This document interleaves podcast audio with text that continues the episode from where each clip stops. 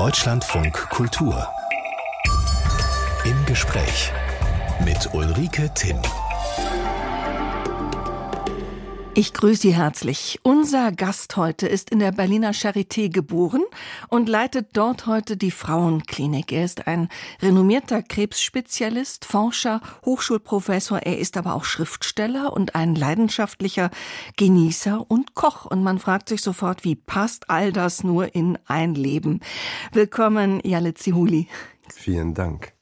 Meine Kollegin Susanne Schröder, die meinte sofort, wir könnten Ihnen aber nicht unseren schönen Werkskantinenkaffee anbieten, weil in Ihren Büchern nämlich auch Rezepte sind, unter anderem eines für Minztee.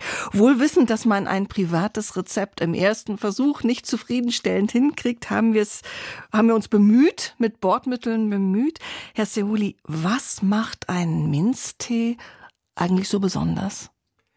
Ja, erstmal eins plus ähm, für die Zubereitung des marokkanischen Tees mit der marokkanischen Minze. Man nennt ihn ja auch den Whisky des Orients. Und die marokkanische Minze, die eine ganz besondere Minze entspricht, es gibt über 125 Bastarde, so sagt man das in der Naturforschung, ähm, hat einen ganz elementaren Geschmack und der marokkanische Tee, der in der Regel mit schwarzem Tee kombiniert wird, bündet eben diese Frische, diese Kraft dieser Pflanze. Und wir haben es gerade eingegossen, die ersten Schluck gibt man wieder zurück in die Tülle eigentlich. Und ja, es ist für mich auch ein Symbol der Haltung und ein Symbol des Miteinanders. Und deswegen danke Ihnen. Kann man beim Tee besser denken und erzählen? Ich glaube, dass Wärme ähm, durch Naturalien zu uns kommt, aber auch eben durch das Teilen. Und die marokkanische Teezeremonie ist niemals eine Ich-AG. Das war schön gesagt. Und danke an Susanne für diesen Tee, der offensichtlich mundet. Äh, Professor Yalit Sehudi, ein Gespräch darüber, wie man schlechte Nachrichten gut überbringt, übers Helfen und übers Handeln, über Lebenstraurigkeit und Lebensfreude. Und eine Mutter, ohne die das alles wohl gar nicht möglich geworden wäre. Heute bei uns im Deutschland von Kultur. Herr Silhuli, wenn Sie heute Morgen nicht bei uns wären, wie sehe dann Ihr Vormittag aus? 7.30 Uhr die Frühbesprechung, wo wir die Situation der Nacht durchsprechen und auch dann die geplanten Operationen von dem heutigen Tag und von morgen ähm, schon eben abstimmen. Und ja, dann geht's in mein Büro und ich habe einen großartigen Sekretär, der schon mit einem Kaffee auf mich wartet. Und dann habe ich in der Regel ein, zwei Patientinnen, die ich dann außerhalb der Reihe meistens sehe, mhm. um dann eben vorher die Patienten zu sehen, um dann in den Operationstrakt zu gehen. Sie sind Spezialist für Eierstockkrebs. Das ist von den vielen ernsten Diagnosen eine der schlimmsten, die einen erwischen kann. Was macht diesen Krebs so tückisch? Das ist ein Krebs, den man nicht so schnell merkt. Das sind manchmal 200, 300 Tumorknoten im Bauchraum in einer Oberfläche von 1,2 Quadratmeter und man merkt sehr spät durch Druck auf die Blase, Unwohlsein im Bauch und deswegen gibt es kein eigentliches Frühstadium und bedarf einer sehr, sehr ausgeprägten Operation, die manchmal fünf, manchmal zehn, manchmal 15 Stunden dauert. Oje, oh Sie erleben nun täglich, dass Sie solche, dass Sie schlechte Nachrichten überbringen müssen und haben sehr darüber nachgedacht, wie man solche Nachrichten gut überbringt, sogar ein Buch darüber geschrieben. Wie finden Sie die richtigen Worte? Worauf kommt es Ihnen besonders an? Es geht gar nicht immer um die Worte, es geht eher um die Achtsamkeit, die Wachheit, das, das Leben nach der Diagnose nicht mehr dasselbe ist, dass der Blick auf heute, morgen und übermorgen nie wieder derselbe sein wird. Und das wird häufig vergessen, dass das so existenziell ist, dass eben alles in Frage gestellt wird, dass nach zweieinhalb Minuten man nicht mehr hören, nach zweieinhalb Minuten nicht mehr riechen und nicht mehr sehen kann. Und deswegen sind einfache Monologe nicht angebracht. Das teilt ja das Leben auch in ein davor und in ein danach. Binnen Sekunden. Und wie finden Sie die Balance zwischen Ehrlichkeit, zwischen dem, was nötig ist, klar zu sagen, und Behutsamkeit? Denn die Frau hat ja erstmal einen Schock. Sie muss damit umgehen. Sie muss nach dem Gespräch auch schlicht erstmal heil nach Hause kommen.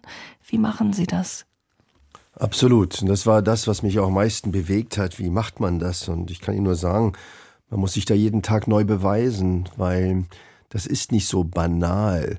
Und es geht gar nicht eben darum, die richtigen Worte zu finden, sondern den Menschen den Raum zu lassen, sich selbst neu zu orientieren. Und das bedeutet, dass ich selbst als Arzt vorbereitet sein muss und zweitens Raum lasse, Stille zulasse. Und nicht nur einfach erzähle und davon ausgehe, dass alles verstanden wird. Ärzte können maximal 16 Sekunden schweigen. Aber Menschen brauchen mehr Zeit, um etwas zu verdauen. Und das sind so Grundprinzipien, so wie man Dinge ankündigt. Ich habe eine schlechte Nachricht. Pause.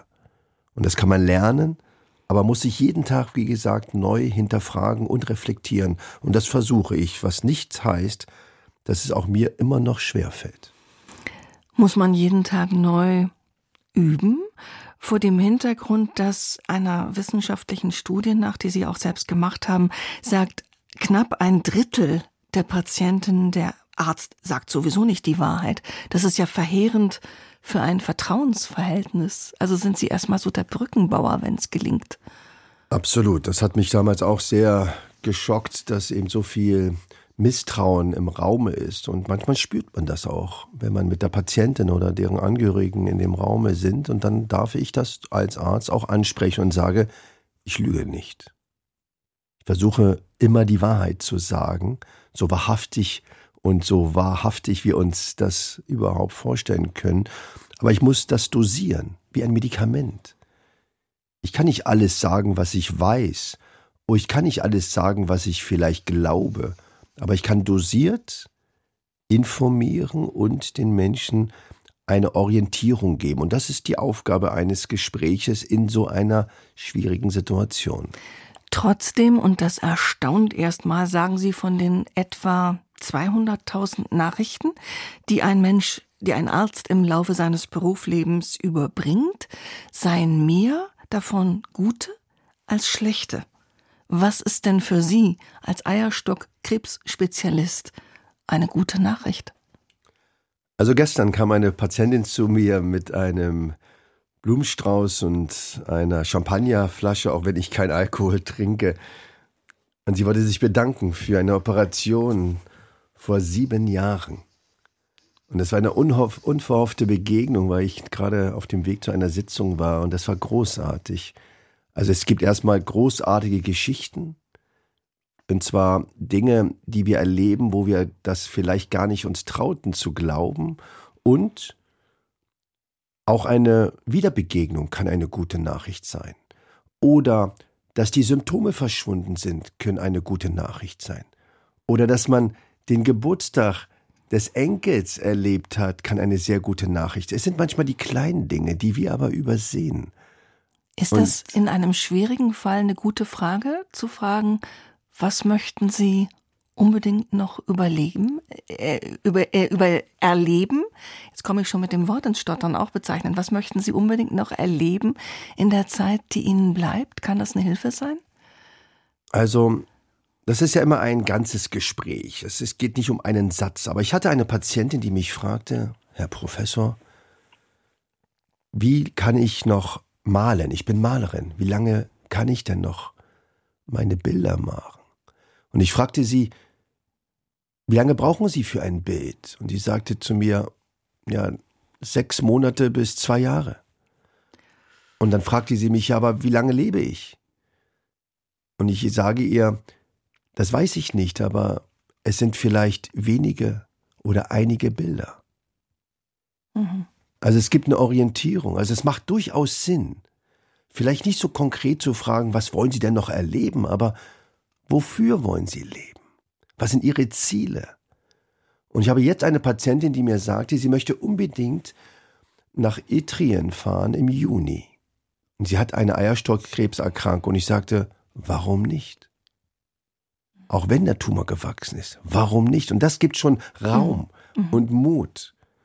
Es ist nicht ein Versprechen, aber es ist ehrlich, weil es ist möglich. Aber wenn der Krebs wiederkommt, möglicherweise eine Frau Ende 30 mit noch kleinen Kindern oder wenn es dann wirklich ums Letzte geht, um den nahen Tod, auch um das Ende eines Kampfes, was können Sie denn dann noch gut machen? Mich kümmern. Über die Kinder sprechen. Haben Sie eine Vorsorgevollmacht? Haben Sie ein Testament? Sind die Kinder? Haben Sie einen Brief für Ihre Kinder geschrieben? Wollen Sie das? Wollen Sie, dass ich Sie dabei unterstütze, mit den Kindern oder mit dem Partner zu sprechen? Nicht alle Familienkonstellationen sind einfach. Und das ist was Gutes. Und das ist was Positives. Das heißt, um den Menschen sich zu kümmern. Und es ist nicht eine Niederlage zu sterben. Das ist unser Leben. Aber alleine zu sein, wenn ich nicht alleine sein möchte, das ist vielleicht eine Niederlage. Und ich sehe das auch nicht als Kampf, sondern ich versuche mit meinen Patienten und Angehörigen das Beste aus der Sache zu machen. Und das ist, glaube ich, vielleicht ein Weg, damit umzugehen und das zu respektieren. Man hat sein Bestes versucht. Und dann geht es auch, sich zu verabschieden, vielleicht ohne diese bösen Geschmack auf der Zunge. Mhm.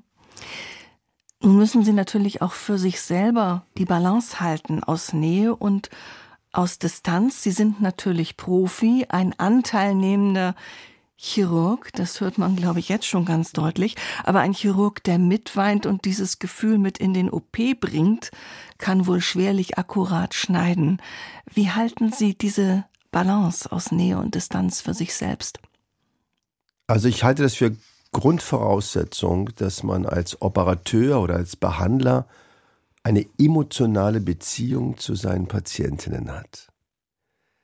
Das heißt nicht, dass man sich nicht abgrenzen kann, aber ohne das Gefühl zu haben, wer ist dieser Mensch, dann zu entscheiden, wie weit ich eine Operation mache, ob ich einen künstlichen Darmausgang ob mache oder nicht, oder ein bestimmtes operatives Risiko eingehe oder nicht, das ist fast ein Kunstfehler meiner Meinung.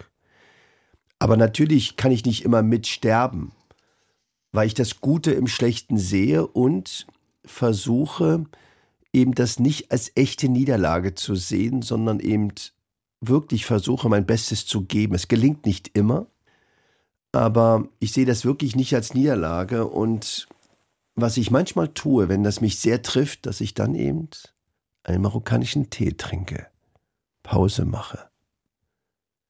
Khaled Sehuli ist unser Gast. Wir haben eben, Herr Sehuli, über so viel schlechte Nachrichten gesprochen, die Sie als Krebsmediziner möglichst gut überbringen müssen. Gibt es eigentlich in Ihrem eigenen Leben eine beste Nachricht? Nein. Gute Frage, hat mich noch niemand gestellt. Aber was aber richtig ist, dass wir häufig die guten Nachrichten übersehen. Und ohne das Kapitel nochmal zu eröffnen, ich kann jedem Arzt nur empfehlen, ein kleines Tagebuch zu machen und immer wenn eine Patientin oder ein Patient reinkommt, zu schauen, ob war es eine gute oder eine schlechte Nachricht. Und dann kann ich Ihnen sagen, es gibt viel mehr gute als schlechte Nachrichten. Nur, wir reden nicht darüber, wir reden über Normalbefunde. Das sind großartige Befunde. Wir nehmen den Frauen hunderte Liter Blut ab und sprechen nur über schlechte Blutwerte, aber die 99 anderen Werte waren gut. Das stärkt dann auch den Arzt, wenn er Tagebuch führt. Sie haben einen weiten Weg zurückgelegt und gleichzeitig einen ganz nahen. 1968 geboren in der Charité, wo Sie heute die Frauenklinik leiten. Auch dort im Wedding aufgewachsen. Ihre Eltern kamen aus Tanger in Marokko. Was hat Sie nach Berlin gebracht, die Eltern? Mein Vater war politisch aktiv und die Mutter sagte, die Männer auf dem Hügel wollen dich töten und du solltest lieber das Land verlassen. Und sie hatten zwei Kinder und mein Vater machte sich dann auf den Weg in die Innenstadt von Tanger, der nördlichsten Stadt Marokkos, und kaufte einen Vertrag als Zirkusakrobat, auch wenn er kein Akrobat war, weil er brauchte einen Beruf, einen Vertrag, um einen Pass zu kriegen, fuhr mit der Fähre nach Spanien und fuhr dann einfach weiter. Mit dem Zug nach Deutschland in ein Land, in denen er niemand kannte und nicht ein Wort Deutsch konnte. So kam er nach Deutschland. Eine Geschichte, die würde man sich nicht trauen, sich auszudenken. die muss man erlebt haben. Zwei Geschwister sind, wenn ich es richtig weiß, noch in Marokko geboren, sie dann in Berlin. Der Name Khalid mit J oder Khalid, ich weiß gar nicht, wie Sie sie sprechen, dieser Name ist was Besonderes. Weder in Marokko noch in Deutschland ist er geläufig. Wie kam es dazu? Ja, das kam so zustande, dass meine Mutter hier in Berlin eine Nachbarin fragte, wie schreibe ich Khaled? Meine Mutter war ja mhm. Analphabetin und malte nur ihren Namen, Zora. Und sie sagte, na, Khaled müsste ja wie Juan sein. Und schrieb mich mit J. Und deswegen heiße ich jetzt komischerweise Jalet. Und niemand, selbst ein Marokkaner, erkennt mich nicht, dass ich ursprünglich doch Khaled mhm. heißen sollte. Die Mutter spielt eine ganz, ganz große Rolle in ihrem Leben. Sie haben es äh, eben erwähnt, sie war Analphabetin, zugleich konnte sie mehrere Sprachen, sich in mehreren Sprachen verständigen. Sie muss ein absoluter Ohrenmensch gewesen sein, ihre Mutter. Ja, wir sind, glaube ich, alle Ohrenmenschen, wir haben es nur verlernt. Wir brauchen jetzt alle den Akkusativ und den Definitiv oder wie das alles so heißt. Als Berliner Weddinger hatte ich da immer schon Schwierigkeiten. Aber meine Mutter war eine großartige Person, weil wir wissen, dass Analphabeten ja hochintelligente Menschen sind und sich Eselsbrücken machen müssen. Und deswegen konnte meine Mutter Deutsch, Spanisch, Französisch und natürlich Arabisch. Und es ist großartig gewesen, weil sobald sie ein Wort gehört hat, nahm sie es auf. Manchmal mit kleinen Unregelmäßigkeiten, so wie Jalit ist wie das Wetter. Manchmal Sonne, manchmal Regen, aber mehr Sonne, weil sie für sich das Wetter wie Widder anhörte. Alles, was Sie über, über Sie sagen und über Sie auch geschrieben haben, klingt nach einer solchen Liebes- und Achtungserklärung zugleich. Was hat sie Ihnen mitgegeben? Ein Schlüsselwort scheint Bildung gewesen zu sein. Absolut. Also das Wichtigste, was uns meiner was uns unsere Mutter mitgegeben hat, ist einmal die Haltung. Haltung offen zu sein. Egal wem gegenüber. Ich weiß, dass immer Menschen ähm, mit der Zeitung zu meiner Mutter kamen, um sie zu äh, spiritualisieren, obwohl sie ja Muslimin war. Meine Mutter hat sie immer reingelassen und mit den Kaffee getrunken. Haltung, Respekt vor anderen Religionen, Respekt vor anderen Menschen und wir durften alles machen, aber wir mussten in der Schule gut sein, einfach zufrieden sein. Und ich hatte immer die ähm, ja, saubersten Sachen an, die zwar dieselben Stoffe wie mein, wie die Gardine, die Decke, so war auch meine Jacke und meine Hose, weil meine Mutter ja Schneiderin gelernt war. Aber sie hat uns Haltung gegeben und das Wichtigste, und das, glaube ich, durchzieht auch mein Leben, ist, sie hat nie Nein gesagt. Ich habe gesagt, Mama, ich würde gerne Medizin studieren. Und sie hat gesagt, ja, mach doch. Mein Lehrer in der Schule sagte, es ist nicht möglich, weil du bist nicht gut in Mathe. Du bist nicht gut in Biologie. Und meine Mutter hat niemals gesagt, es geht nicht. Versuch's doch. Die Schulkarriere war schwieriger als die Karriere auf dem Fußballplatz, die immerhin bis in die Oberliga ging. Äh, Sie haben schlechte Zeugnisse gehabt in jungen Jahren, sind dann von der Realschule auf die ähm, aufs Aufbaugymnasium gewechselt, weil das Gymnasium sie erstmal ja ein bisschen abserviert hatte, sind dann aber haben den Traum verwirklicht, Arzt zu werden und den haben sie wohl schon auch als kleiner Junge gehabt. Wie hat denn das geklappt? Ich weiß auch nicht, ob die äh, Liebe zur Medizin über die Liebe zu meiner Mutter kam, weil meine Mutter war ja Stationshilfin, hat ja also ähm, bei der Patientenversorgung geholfen, hat aber auch äh, gekocht und hat, wenn jemand gestorben ist, die Menschen gewaschen. Und sie liebte die Medizin über alles und ihr Vater war ja auch ein ähm, Naturheiler in den Bergen auf dem Atlasgebirge in Marokko. Und irgendwie liebte ich die Medizin. Und als kleines Kind begann ich mit Tiermedizin mich zu interessieren, aber dann liebte ich doch eher die menschliche Medizin und es hat geklappt, weil ich zwar ein schlechtes Abitur hatte, 2,3 im Weddinger Bezirk. Ich sage immer, das ist eine bayerische 0,0. Das muss man erst mal schaffen. Ne? Ja, ich war, glaube ich, der Einzige in der Straße, mhm. der überhaupt ähm, das Abitur hatte in der Exerzierstraße im Wedding. Aber ähm, ich habe dann entschieden, Krankenpflegerausbildung zu starten und auch in der Charité, damals im Ruder-Virchow-Krankenhaus. Und habe dann das Glück gehabt, dass ich plötzlich nach einem Jahr eine Einladung bekam, hier nach Berlin ins Benjamin Franklin damals, ähm, um ein Auswahlgespräch zu führen. Und dann wurde ich ausgewählt obwohl ich ja ein relativ schlechtes Abitur und auch in diesem Medizinertest äh, war ich auch mehr als unterer Durchschnitt. Warum meinen Sie, haben Sie Sie damals genommen? Was haben Sie ausgestrahlt? Denn 1,0 scheint ja wirklich nicht die beste Vorgabe zu sein, um ein guter Arzt zu werden. Ich weiß es bis heute nicht ganz, aber ich erinnere mich noch an die Frage. Der sagte zu mir, der eine Professor, warum wollen Sie Medizin studieren? Ich sagte, ja, ich möchte gerne Menschen helfen. Und meine Mutter hat auch Schmerzen, weil sie war schwere Arthrotikerin und Diabetespatientin. Und dann sagte der Professor ganz frech, dann machen Sie doch einen Volkshochschulkurs. Ui. Und dann habe ich gesagt, okay, aber dann darf ich doch nicht meiner Mutter helfen und sie behandeln. Und es kann sein, dass es dieser Satz war, dass ich dann ausgewählt wurde. Charlotte Zehuli, heute zu Gast bei uns hier im Deutschlandfunk Kultur. Mediziner, Krebsspezialist, Hochschulprofessor, Familienvater, das ist eigentlich schon ein sehr ausgefülltes Leben. Jalet Zehuli hat zudem noch zwei erzählende Bücher veröffentlicht und von Tanger fahren die Boote nach irgendwo und Marrakesch. Herr Zehuli, schlafen Sie nicht? Doch, ich schlafe auch. Vielleicht ein bisschen wenig, aber ja. Aber ich versuche am Tag, wo ich nicht schlafe, Dinge zu machen, die mir auch Kraft geben. Und jeder redet von dem Gespräch in Augenhöhe. Ich finde, es ist ganz auch wichtig, das Gespräch in Herzenshöhe. Und wie soll man das Gespräch in Herzenshöhe erleben, wenn man nicht selbst auch Dinge tut, die seiner Seele helfen? Und wann helfen Sie Ihrer Seele? Bei welchen Gelegenheiten? Man fragt sich ja schlicht zeitlich, wann macht er das? Natürlich mit der Zeit mit meiner Familie und dann koche ich unheimlich gerne und ich schreibe. Weil jeder von uns braucht einen Raum, wo er ganz alleine ist, wo er bei sich sein kann. Und das ist für mich das Schreiben.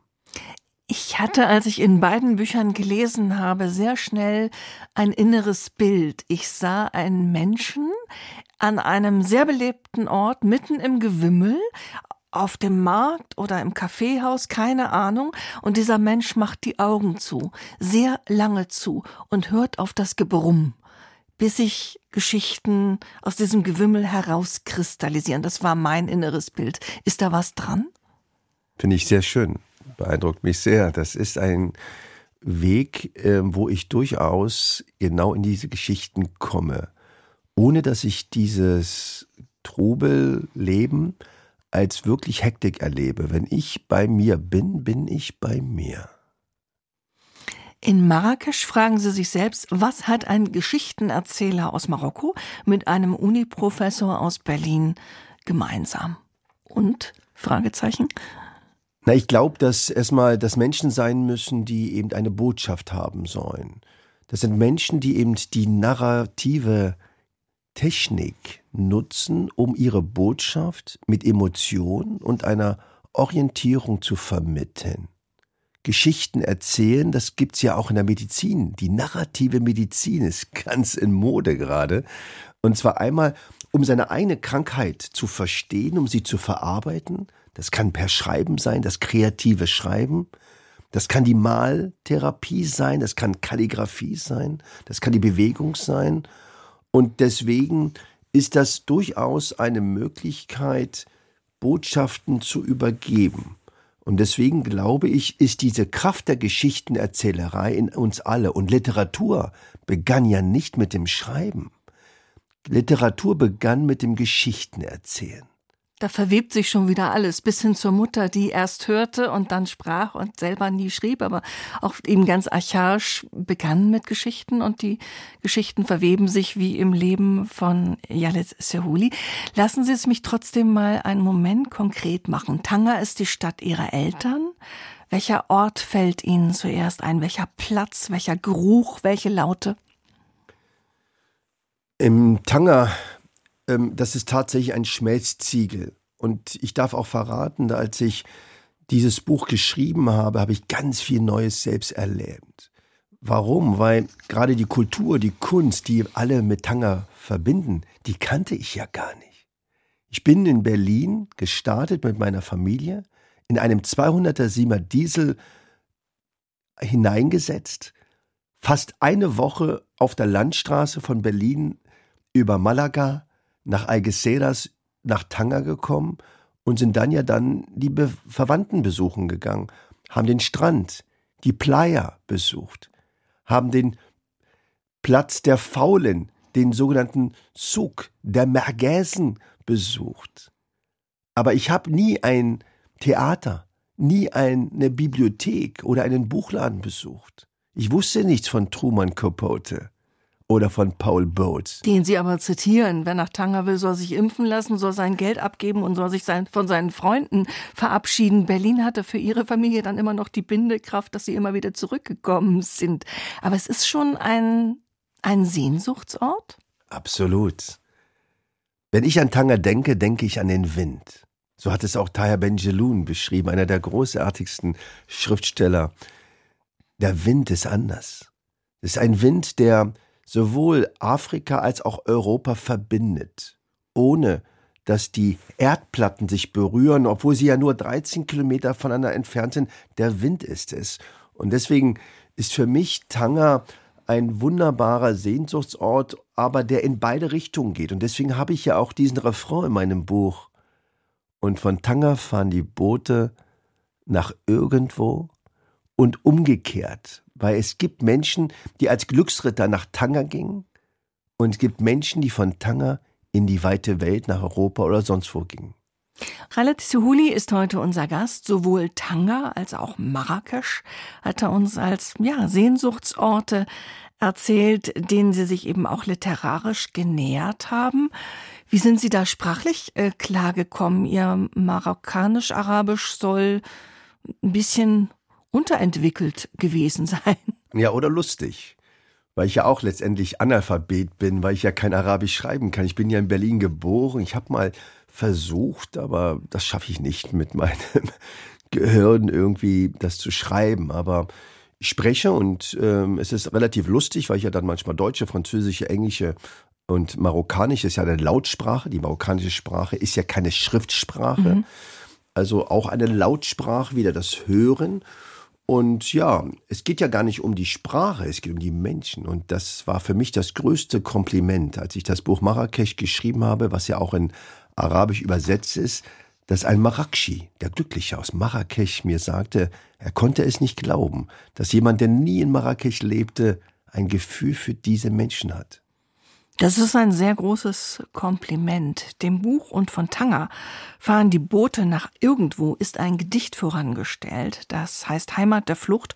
Darin heißt es, manche von ihnen bleiben für immer auf der Flucht nach einer Heimat. Das wiederum klingt ziemlich traurig. Ja, aber das ist ja so. Viele Kunstdinge ähm, sind ja über diese Melancholie.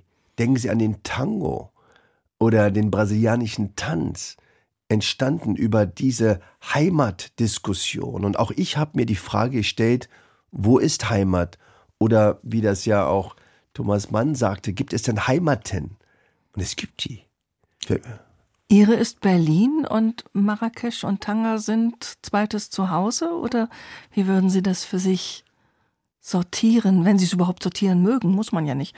Also ich versuche es eigentlich gar nicht zu orten, aber ich glaube, dass meine Heimat da ist, wo meine Melancholie, meine Traurigkeit, mein Humor, meine Albernheit als nicht zu fremd wahrgenommen wird von der Umgebung. Und deswegen freue ich mich sehr, wenn ich in Marokko bin, aber ich bin genauso glücklich in Deutschland, in Berlin. Mhm. Von Tanger aus kann man an klaren Tagen bis nach äh, Gibraltar rüber gucken eine Geschichte habe ich mir besonders gemerkt. Ein Afrikaner aus Mali hat gehört, dass man in Europa Hunde zum Arzt bringt. Wie gut müsse es da erst den Menschen dort stehen, dort gehen, dann schaut man erstmal und schluckt solche Gedanken, solche Träume treiben Menschen an zur Flucht. Wie sehr beschäftigt Sie dieses Thema? Ja, ich denke, dass wir als Weltbürgerinnen und Weltbürger durchaus das Ganze sehen müssen. Und ich denke, Afrika ist ein großartiger Kontinent, aber wir müssen natürlich auch verstehen, dass viele Dinge dort entstanden sind, weil wir dort aktiv waren und zwar auch in der Geschichte. Und ich denke, dass ich auch als Mediziner durchaus die Verantwortung habe, den ganzen Blick zu haben und deswegen das Thema globale Gesundheit ohne das Thema Kolonialismus und auch das Thema Flucht nicht zu trennen ist. Und es ist ein schwieriges Thema, aber ich finde es großartig, dass wir die Möglichkeit haben, auch in der Medizin uns damit zu beschäftigen. Und ja, viele Dinge passieren, weil wir nicht uns trauen zu fragen und die Menschen zu einfach kategorisieren. Und Flucht hat eben verschiedenste Gründe und Flucht hat auch verschiedenste Begleiterscheinungen. Und deswegen fand ich diese Geschichte mit der Hundesteuer ganz augendrücklich. Und ja, das ist ein Thema, was mich auch sehr, sehr beschäftigt. Wissen Sie, was aus diesem Menschen geworden ist? Hat er sich aus, auf den Weg gemacht? Nein, das weiß In ich das nicht. Land, der, das seine Hunde zum Arzt schicken kann? Nein, das weiß ich nicht. Aber das ist auch ganz wichtig für mich in meinen Büchern, dass ich nicht alles erklären möchte. Ich möchte immer Raum lassen. So wie wir vorhin gesprochen haben bei der Übermittlung der schlechten Nachricht, möchte ich in meinen Büchern Raum lassen, dass jeder, der das liest, auch seine Geschichte hineinpackt und auch selbst überlegen kann, wie die Geschichte vielleicht weitergeht. Das ist ein Code, den ich versuche sehr stringent einzuhalten. Kommen wir wieder zurück zur Berliner Familie Sehuli. Sie haben Kinder, die sind in zweiter Generation Berliner.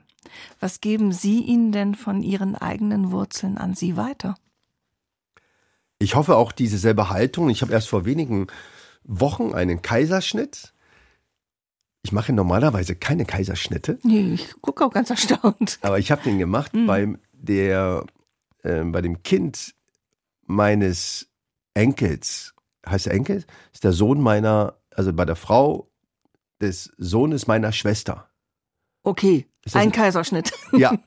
Und das war die vierte Generation. Und es war ein Donnerstag. Mhm. Und es war genau die Notwendigkeit und ich dachte, ich muss das tun. Meiner Schwester zuliebe und auch meiner Mutter zuliebe. Kann man das so ohne weiteres? Also als Chirurg, der sonst schwierige Krebsoperationen haben, ist, ist, ist das einfach, weil man dann letztlich, ja, letztlich Bauch aufschneiden und Kind holen, aber Ja, ich habe das ja gelernt. Ich bin ja Frauenarzt und habe ja äh, Tausende so. von solchen Geburten gemacht. Aber es ist richtig, einmal die emotionale Nähe.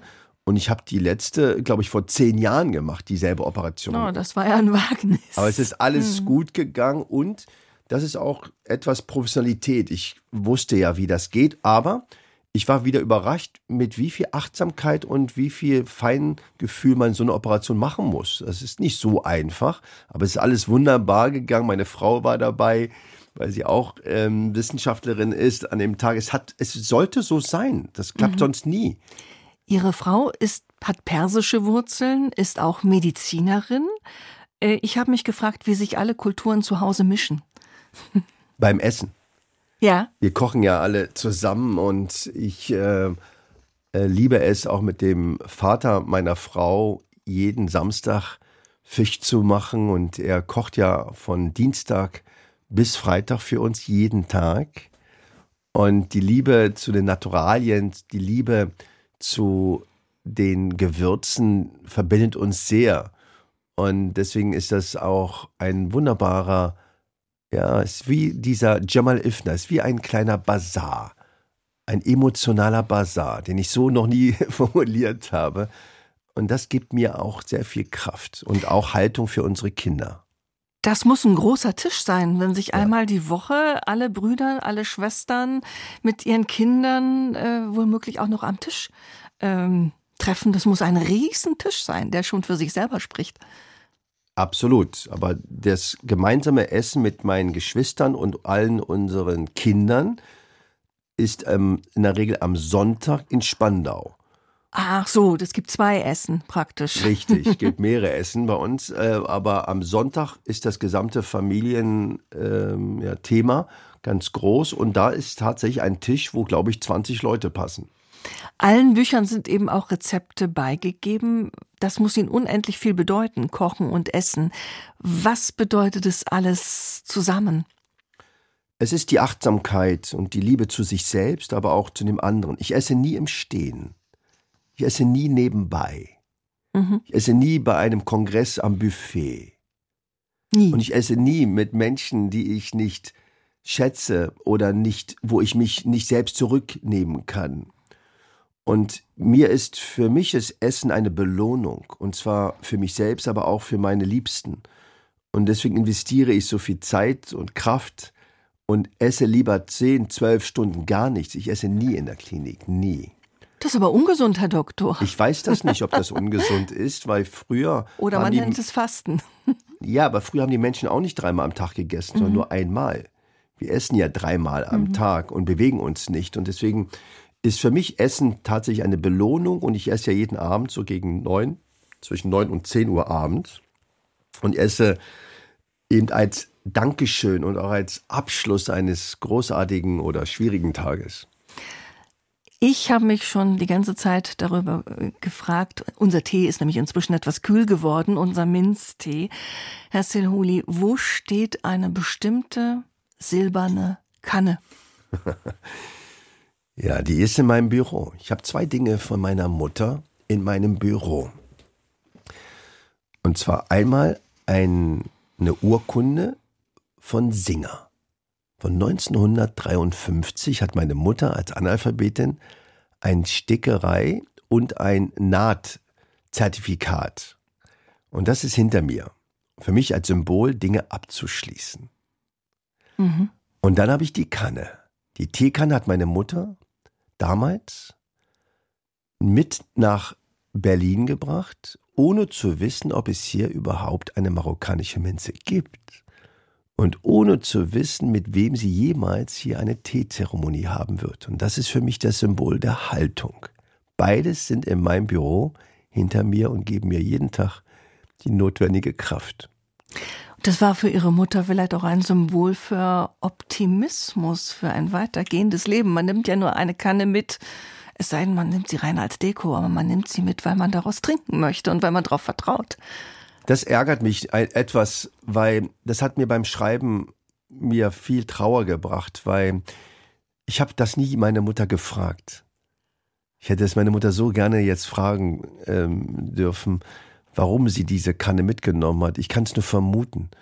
Und deswegen ist Schreiben für mich auch so wichtig, Dinge zu hinterfragen und festzuhalten. Schreiben muss nicht immer einem bestimmten Zweck dienen, es muss Dinge festhalten. Mhm. Aber Sie haben vorhin auch gesagt, irgendwas an Geschichten muss immer offen bleiben. Vielleicht ist das was an Ihrer Geschichte, das ein bisschen offen bleiben muss. Und sie hätte oder darf. Sie das hätte bestimmt mit Ihnen nachträglich in Gedanken darüber einen Tee getrunken. Ich danke Ihnen, aber das gibt mir Trost. Aber Sie haben da total recht. Es muss nicht immer alles erklärt werden. Und man darf sich auch Dinge ausmalen.